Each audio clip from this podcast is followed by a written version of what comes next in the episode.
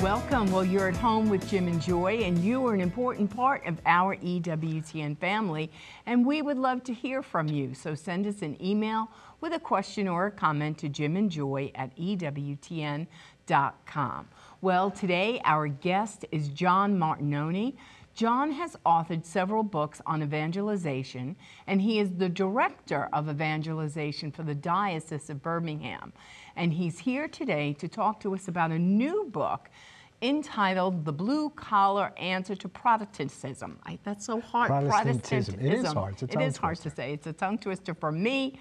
It's available at That's why we're together. EWTNRC.com. Yes, you help me with what I can and can't yeah. say all the time. And you Google my brain I when you need to, and that's rather scary.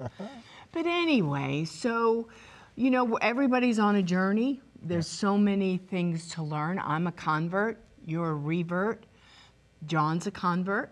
Is it hard? No, he's No, not a convert.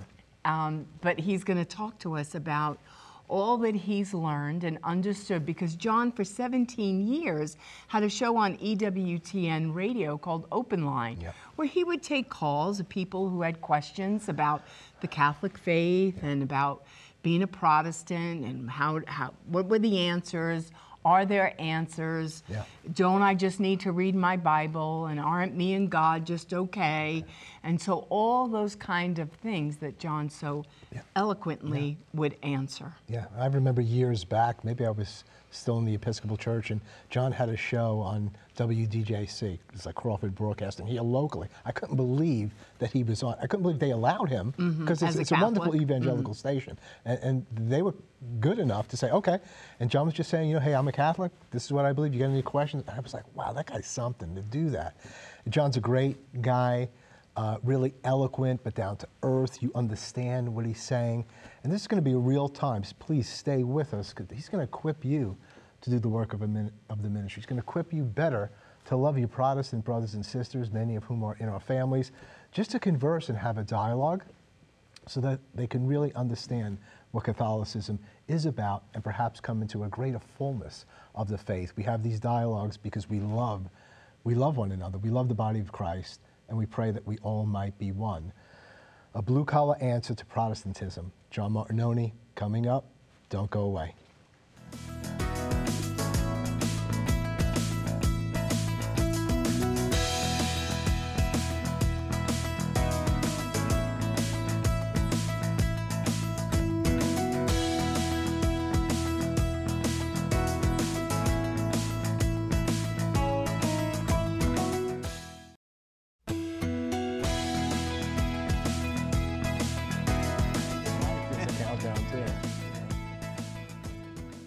Welcome back. We're at home with Jim and Joy, and today our guest is John Martignoni. Now, John has authored several books on evangelization because he is the director of evangelization for the Diocese of Birmingham, Alabama. And he's here today to talk to us about a new book that he's authored entitled A Blue Collar Answer to Protestantism. Why Prot- can't I? Protestantism. It's okay. I, so We're cuckoo. together. I know. I, how many times have I said it in my life? And this great book is available at EWTNRC.com. And God always wants to keep me humble. Anyway, Mr. John Martignoni, we're delighted to have you. Well, it's a pleasure to be here, Joy And Jim. but before we get started, people have heard your voice. I mean, I used to listen to you in the car. Um, tell our family a little bit about your journey. Born and raised Catholic, but you kind of stepped out of the Catholic Church for a while. Right. Tell our tell our family your story. well. I'm from Huntsville, Alabama, and uh, as you said, I was born and raised Catholic, but I didn't really learn my faith growing up. And so, essentially, when I stepped onto the campus at the University of Alabama, I stepped right out of the church. And I was out of the church for 13 years, lived what I call a perfectly world class heathen lifestyle, and uh, you know, got my degree in finance, MBA, went to work for a, uh, doing finance with government contractor and then with banks here in Birmingham. And, but it was when I went back to school to work on a PhD that, uh, and I only did one year of the program, didn't like the PhD program, but uh, during that year, I started reading more about spirituality and, and, and the Bible and the faith and Christianity than I was reading about finance and economics, which might be one of the reasons I didn't go back for the PhD program. But at the end of that year, walking off the campus at North Carolina, I walked back into the church. And, but I still didn't really know my faith that well. Um, I was what you would call a cafeteria Catholic. I'd pick and choose what to believe, what not to believe. And uh, it was when I got into apologetics that I started learning what the church teaches and why it teaches it. And time after time on those things that I didn't believe, I would research why does the church teach that? And every time the church, I was like, oh, okay. Oh, they, they've got a good reason for teaching this. And yeah, it makes sense. And so after a while, I started giving the church the benefit of the doubt. And that's how I, you know, grew in my faith and my spirituality. And as you were mentioning at the beginning, I ended up uh, uh, on WDJC, which is the largest evangelical radio station in the state, doing a program on Catholic apologetics. It was called the Bible Christian Hour. And Catholics were listening, Protestants were listening, and. Catholics started calling, Can you come talk at our church? Can you give a talk at our Knights of Columbus meeting? Can you do this? Can you? And, and it just grew, and I ended up doing some talks that uh, Tom Price, who's at radio here, he's the program manager, uh, he recorded the talks for me because I thought, you know, maybe there would be one or two people might want to get copies of the talks. I did four talks in a, on four Wednesday nights at the church and they started airing them on EWTN radio, which this is year 2000. So I mm-hmm. think they had maybe eight or nine affiliates at the time, and I didn't know they had AM and FM mm-hmm. affiliates because when he said, "Do you mind if I air these?" I just thought shortwave, mm-hmm. okay, going everywhere. Nobody in the U.S. would ever hear this stuff. And they aired the first one on a Sunday morning, and I got back from Mass, and I didn't know they were airing it. And there are all these calls on my answering machine. Like, can we get a copy of that talk? Can we get? So a, a tape ministry was born, Right. and then I'd send out tapes of the talks, and uh, uh, then a month or two later, people call, can you come talk at our church? So, yeah, sure. Where are you? Well, we're in uh, Sacramento, California. We're in Kalamazoo, Michigan. I was like, this is nuts. This is going crazy, and and it just you know snowballed from there, and uh, wound up doing starting the Bible Christian Society and doing apologetics and evangelization. And then our former bishop came to me one day and said, "Hey, I'd like you to be our director of evangelization for the diocese." Mm-hmm. And it's like, okay, let's do that. And so that's basically how I got to where I am. It's wonderful. Thank you for your years of service and responding to the voice of God and really knowing what you believe and sharing that with other people. You've always been right there in the trenches, you know, face to face with people, conversing, sharing. Uh, it, it's a beautiful thing. And for the many years at, at EWTN and your service, which con- continues on, especially with this latest book. Um, so your book is broken down into two key sections, and the first section is prob- problems with Protestantism, and you have some provocative, you know, kind of titles there. You have Protestantism makes God a liar. Jesus' church teaches error, decapitating Jesus. That's That very graphic. Yeah. and what you know, so what, what what's going on with that? Well, what I try to do, I try to be provocative hmm. because what I want to do is I want to get people who maybe they don't really care to bother talking about this. I want to force them to talk about this stuff because by dialoguing, by talking to each other, Catholic and Protestant, we can grow together in the body of Christ. And so the, the provocative titles, uh, for example, Decapitating Jesus. Um, a- and, every chapter, what I, what I, there's a caveat that not all Protestants believe alike. So some chapters apply to some Protestants, some chapters don't. Right. Other chapters will apply to those that didn't the first time, but they do to those who did the second time, and so forth. So um, decapitating Jesus, I've heard over and over again. I've had people tell me, and I've I have literally talked to thousands of Protestants in the 25 years I've been doing this. And over and over again, I'm told, well, you go by what your church says, I go by what Jesus says in, in the Bible.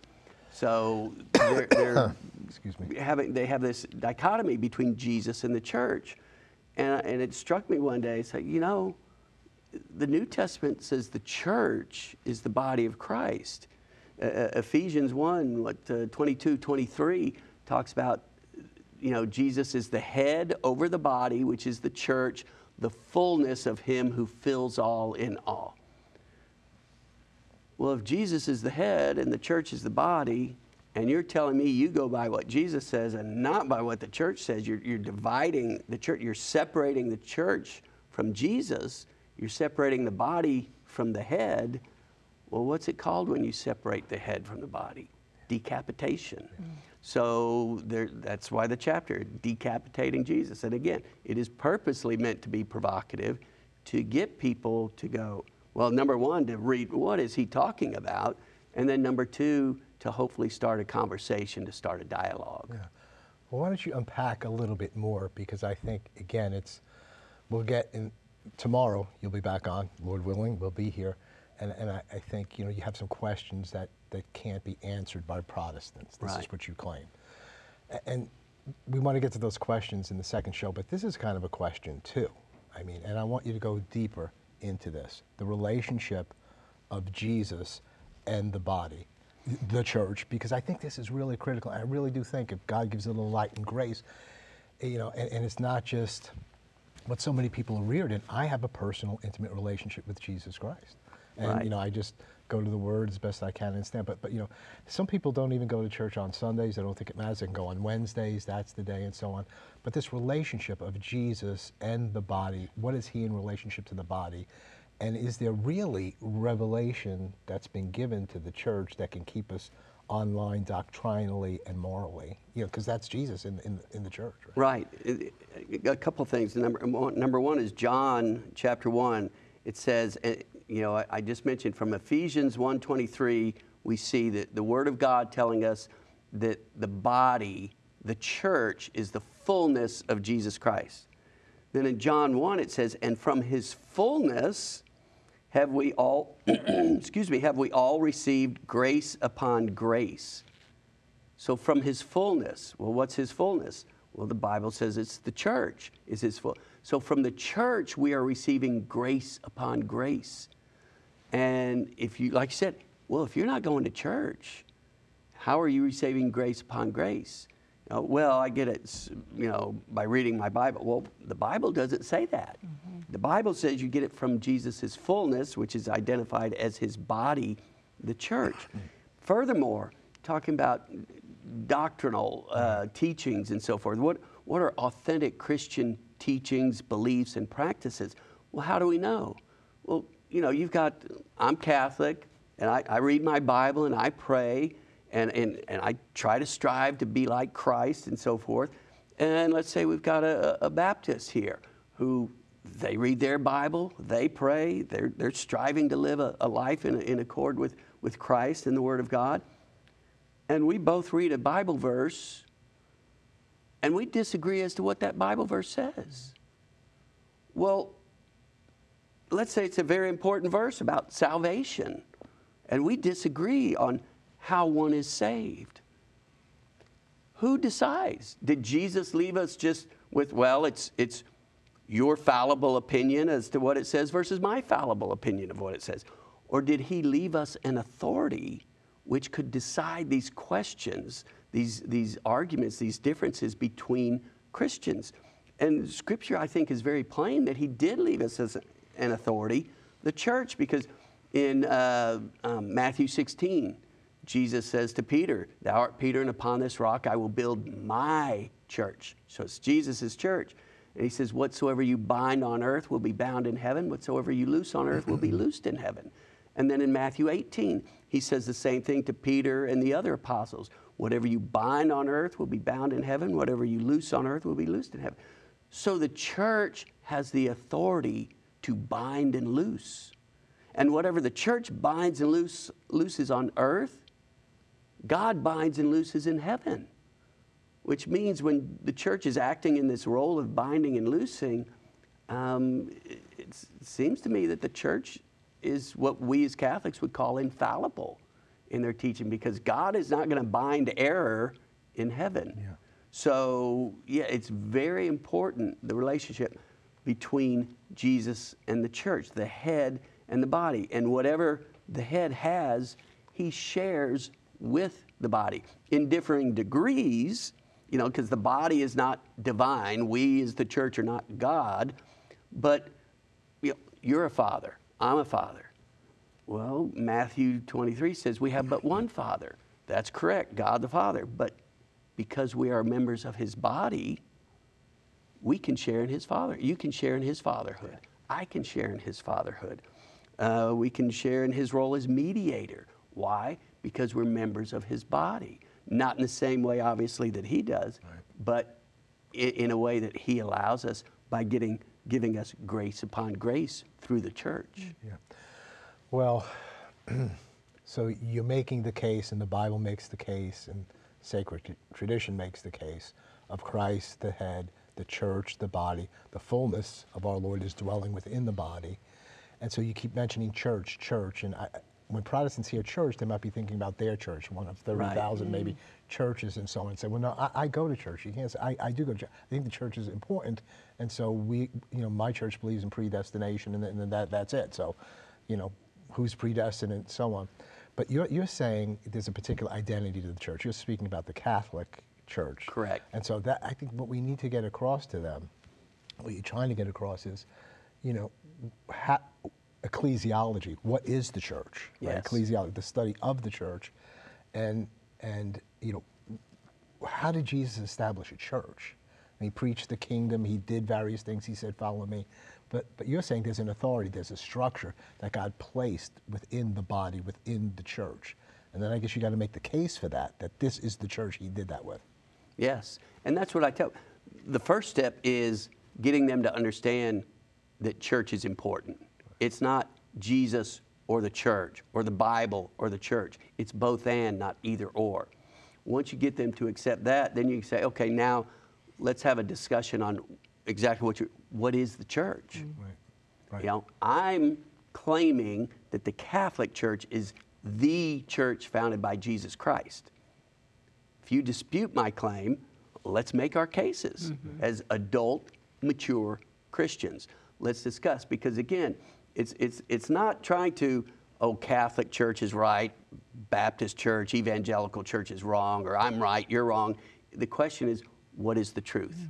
Because if you can convince me that the Catholic Church is not the church founded by Jesus Christ, I don't want to be Catholic mm-hmm. because I want to be in the church founded by Jesus Christ. So convince me that the Baptist church or your particular evangelical church or, or your non denominational church, convince me that your church is the one founded by Jesus Christ. And I will be with you this Sundays, shoulder to shoulder, worshiping and fellowshipping at your church. But I'm going to make a case for the Catholic Church, and the Catholic Church, actually, the Catholic Church makes its own case, mm-hmm. and it can make a pretty good case. So, Yeah. And there's, you gonna say something? Well, I, you know, in Protestant land, as it goes, I mean, their church was founded when some, and as evangelicals, it's like, well, when that pastor showed up. Right. And and so these are what he believes, and so I'm just gonna hang here. I like the worship, I like the people. We have good Bible study. I'm I'm growing, uh, and that's my measure, and that's all that I understand. I don't know history. I don't know. You know, uh, Jesus is here. We praise him, and, and that's it. And that's all I need to know. And so when you say, well, then when, what happens if that pastor leaves? Right. Oh, well, then that, that whole church experience comes to an end. right. Or somebody disagrees with the pastor. Right. What happens then? Who's right? Do you, do you give authority to the pastor to decide for you an authentic interpretation of Scripture? Or do you just say, well, no, I've read it, I've interpreted it for myself by, after praying to the Holy Spirit, and the pastor's wrong on that. So I'm going to leave and go find another church, or maybe I'll even start my own church, which has happened over thousands and thousands of times again. So, um, but you're right, a lot of people, their experience of church is just a relational experience. Hey, I like the people there. I mean, it's really good Bible study. Hang out with those folks. You know, we, we'll we'll go see baseball games or football games. uh, All this thing, which is all wonderful. And there are a lot of things that Protestant churches do better than Catholic churches, and we as Catholics need to learn from their experiences. but it all comes back to Yeah. what is true.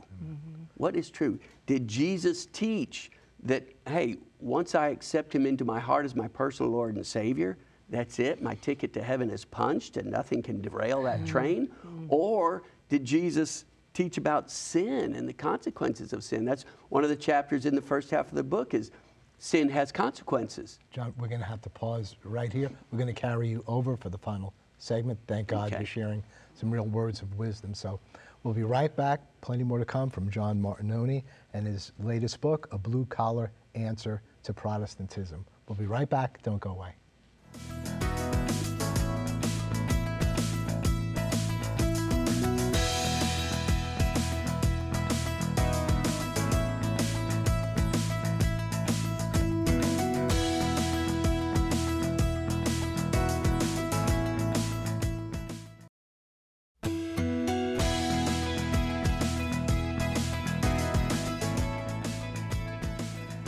Having a wonderful conversation here with John Martignoni, no stranger to EWTN. And John, we spent a good bit of time just dealing with ecclesiology, the nature of the church. Uh, Jesus is the head of the body, the fullness of Christ is in that whole, and we can go on and on for 10 shows. But I'm just wondering if there are other major areas that you want to alert us to or that are in the book regarding, you know, big questions regarding Protestantism, what they believe, how they go about doing that and not doing that, catechisms, things like that. Well, uh, a couple I'll mention real quick is number one, in uh, many Protestant denominations, not all, they believe in once saved, always saved. Well, that means sin has no consequences because if you're saved, you're going to heaven. If you believe, you're going to heaven. If you don't believe, you're not going to heaven. Whether you sin or not doesn't mean a thing. So it has no consequences. So that's one thing to think about. Another thing is the fact that in Protestantism, you can't have a Protestant catechism. Now, uh, people tell, have told me, well, no, the Lutherans have a catechism, the Baptist. Yes, each individual denomination or, or non denomination could have their own catechism, but for Protestantism as a whole, you cannot have a catechism. Whereas for Catholicism, you do. You, you ask me as a Catholic, what does the church teach on this? If I don't know, I can say, look at the Catholic Catechism. If, you, if I ask you as a Protestant, what does Protestantism teach on uh, the rapture? Well, there's no catechism to point to. Well, these people believe in a pre tribulation rapture. These people believe in a mid tribulation rapture. These people over here believe in a post tribulation rapture. These people believe in all three. And these people don't believe in any of them. So you can't have a Protestant catechism. Salvation by faith alone. Some Protestants believe it, some don't. Uh, baptismal regeneration. Some Protestants believe it, some don't. Some Protestant denominations have bishops, some have priests, others don't. Some have some sacraments, others don't. Uh, and so, if you had a Protestant catechism, it'd have to be like this mm-hmm. thick to mm-hmm. cover all the variations of each doctrine and dogma within Protestantism. And to me, that speaks volumes that, okay, that means you have no authority, mm-hmm. overarching authority, to decide these very important questions on salvation, on baptism, on the sacraments, on confession of sin, on the consequences of sin. There is no authority within Protestantism that can definitively decide these questions. And again, I go back to is that how Jesus mm. would leave us? That's right. And the misery of once saved, always saved, sin has no consequences. Then people say, well, then I, I doubt whether they were ever really saved. Exactly. And how painful is that for everybody involved? Yes. You know, it's like you, we're questioning your salvation. It's like, well, do, what do I have to do now? I got to go pray that prayer again, and now I really mean it. I really, really, really Right, mean it. You know what. I mean? And that's that's so grievous. John, I know you want to answer, but you can't because our time is out. You know, you've worked TV and you've worked radio, so we're glad to have you back tomorrow It's- to it's unpack this more here. fully for the sake of the love and the unity of the church. So join us again tomorrow for more of John Martignoni, more of the Lord working through him. God bless you and all of your loved ones. Keep it on EWTN. Bye now.